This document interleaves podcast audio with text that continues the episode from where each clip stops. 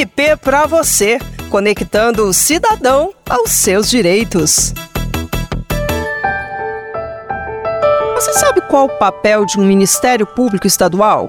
Já precisou recorrer ao órgão para resolver alguma demanda? Pois é, a partir de agora a gente te conta tudo sobre a atuação do MP a favor do cidadão.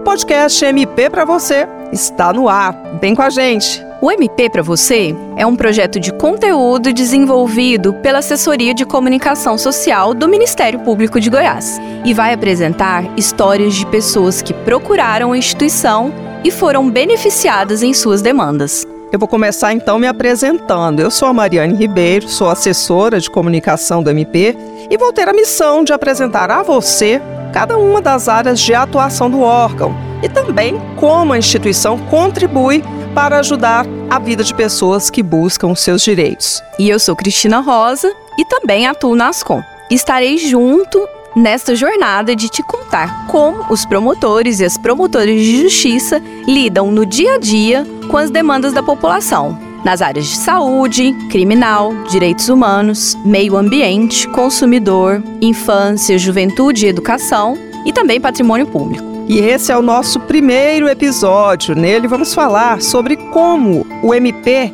atua na área da saúde. Para isso, escolhemos a comovente história, gente, do Daniel, um garotinho de 9 anos que mora em Jataí e que tem conseguido se manter vivo graças ao amor de uma mãe incansável, a Weila, e também graças ao Ministério Público do Estado de Goiás. Então eu falo, na vida do Daniel é Deus e o Ministério Público, porque senão não tinha condições. O nascimento de um bebê é momento de muita alegria, né, para a família. Junto com ele, geralmente nascem aí pais de primeira viagem, nascem expectativas, nascem sonhos de ver aquela criança correndo, brincando por aí, cheia de saúde, de energia. Com a professora Weila Quintiliano, moradora de Jataí, no sudoeste goiano, não foi diferente. A chegada do filho Daniel, hoje com nove anos, foi um momento muito esperado, comemorado. Mas as coisas começaram a ganhar outros contornos já nos primeiros meses de vida do garoto. Foi muito difícil né? Assim, nós percorremos vários médicos e ninguém descobriu o que estava acontecendo. Aí ele fez um exame, uma cintilografia, que era um exame caro na época. Nós tivemos que ir atrás, lá pedir, conversar lá com o pessoal do hospital. Eles conseguiram é, pagar esse exame para ele e fizemos. Deu normal o exame. Foi os piores dias da minha vida. Depois de muito sofrimento, muitos diagnósticos errados, a Wayla ouviu a notícia que nenhuma mãe gostaria de ouvir: que o pequeno Daniel tem atrofia muscular espinhal, conhecida como AMI, uma doença rara que causa fraqueza muscular progressiva e é causada por uma mutação no gene responsável pela sobrevivência do neurônio motor. Em meio ao choque, veio a negação. Vocês vão ver. Meu filho não tem nada. Isso é, é tudo loucura da parte de vocês, ele não tem nada. E a gente meio que cria um, um, uma coisa assim de negar mesmo, né? Mas quando veio o resultado, nossa.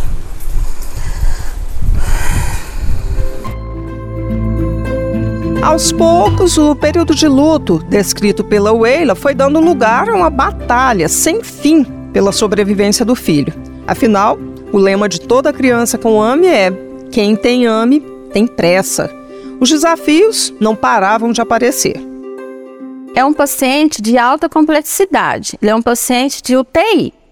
E aí a médica lá da UTI falou: olha, William, para ele ir para casa, ele precisa de todo um suporte. E a chance dele viver mais é em casa. Porque aí eles davam, tinha médico dava um ano de vida, outros davam dois anos, né?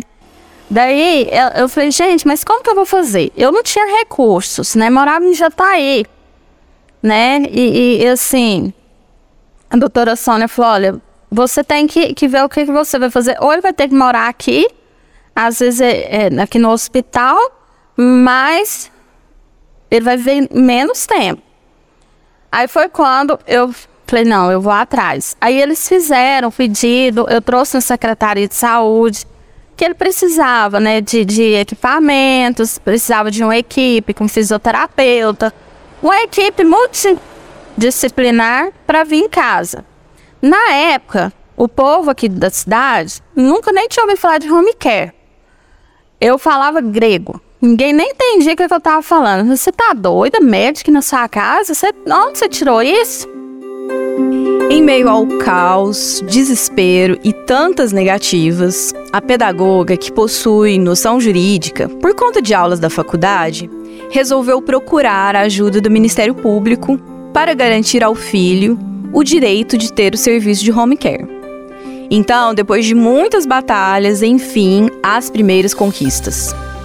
Eu falei, eu vou atrás. Aí eu falei, eu vou, vou lá no Ministério Público. Falei, gente, mas o Daniel ele tem que ter direito, o direito à vida de ficar em casa.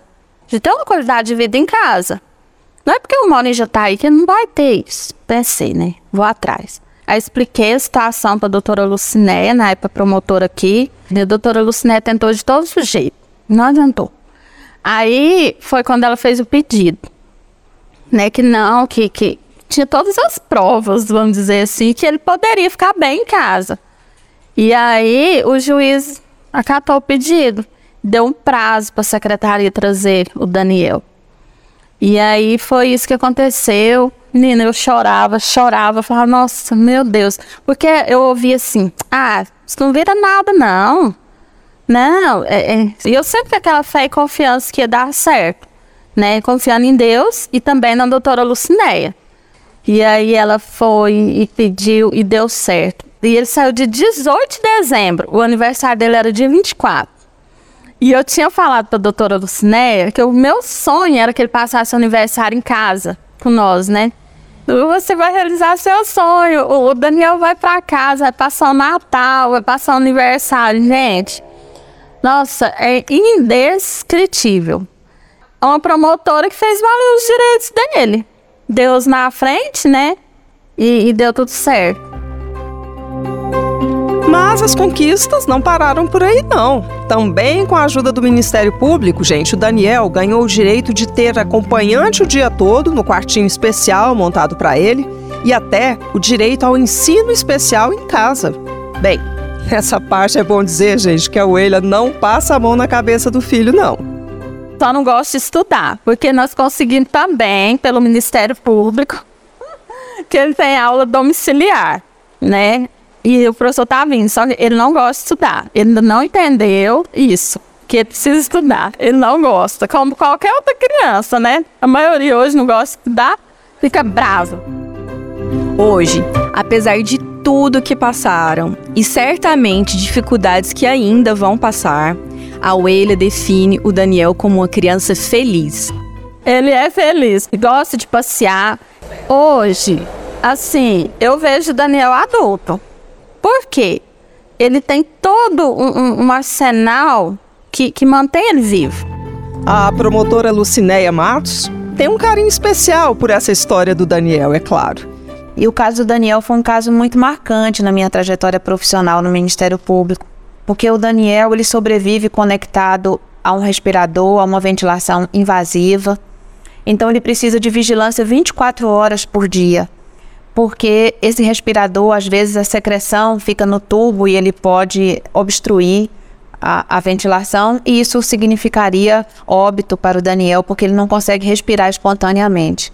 Então, era de impor um sacrifício desumano à sua mãe, à sua família, no sentido de ficar 24 horas por dia acordada, vigilante quanto ao uso desse equipamento. Então, nós passamos a acompanhar a família da Weila e do Daniel e foram várias demandas nesse período inteiro. Hoje Daniel tem nove anos que a gente conseguiu então ingressar para assisti-lo.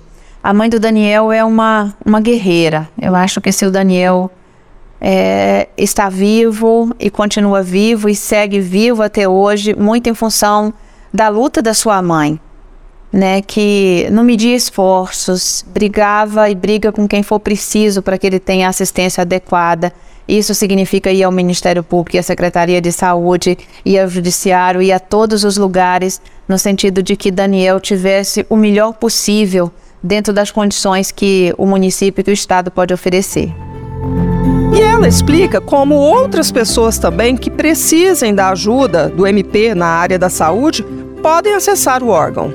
Aquelas pessoas que não encontram acesso aos serviços de saúde, seja por uma vaga de UTI, por uma vaga de cirurgia, um medicamento, às vezes medicamento de alto custo. Então, o Ministério Público de Goiás sempre atendeu essas pessoas, continua atendendo. Hoje nós temos cooperação técnica com as defensorias públicas, em algumas cidades com a OAB, mas a gente segue atendendo todas essas demandas. Esse atendimento pode se dar diretamente, presencialmente nas promotorias de justiça e também pela nossa página na internet através do MP Cidadão. Mas também nós temos um trabalho na seara coletiva. Então, o Ministério Público fiscaliza, o Ministério Público estimula políticas públicas pelos entes públicos. O Ministério Público age como um fomentador dessas políticas e isso tem um alcance social muito maior. Essa história com um final feliz também pode ser a sua história. Em caso de necessidade, lembre-se sempre que o MP é para você. E chegamos ao final desse primeiro episódio do podcast MP para você. Queremos saber se você gostou dessa história, a história do Daniel. Conta aqui pra gente. Nós estamos muito felizes de saber que você nos acompanhou até aqui. Então, se você gostou, pode ouvir novamente esse episódio e também acompanhar os demais. Basta acessar seu tocador de podcast preferido ou ir até o site do Ministério Público de Goiás. O endereço é mpgo.mp.br e clicar no banner do projeto MP para você. Lá você encontra um hot site com todo o conteúdo produzido nesse projeto, para as diferentes redes sociais. E pode também conhecer um pouco mais dos personagens, a íntegra das entrevistas feitas, além de informações úteis para você que também queira se conectar ao MP. E é claro, fica sabendo sobre qual área de atuação do MP goiano nós vamos falar no próximo episódio. Então, já fica o convite para a nossa próxima história. Vamos contar a história da Eveline, uma estudante do município de Inhumas que teve o auxílio do Ministério Público para garantir seu direito à educação. E a mãe da Eveline, a cabeleireira Viviane, não mediu esforços para conseguir transporte escolar para a filha. Eles alegaram que tinha tirado a linha e que não tinha transporte para ela. Aí ela chorou muito. Eu vim embora, eu falei, gente, mas ela tem direito. Como que ela vai com essa mochila tão pesada dessa distância de manhã sozinha? Então, a Viviane vai contar a história para gente e você não pode perder. O projeto MP para você é produzido e realizado por Cristina Rosa Luísa Gomes e por mim, Mariane Ribeiro, jornalistas da Assessoria de Comunicação do Ministério Público de Goiás. A edição e sonoplastia deste podcast é de Cristiano Mariano da Silva. Supervisão geral, Pedro Palazzo.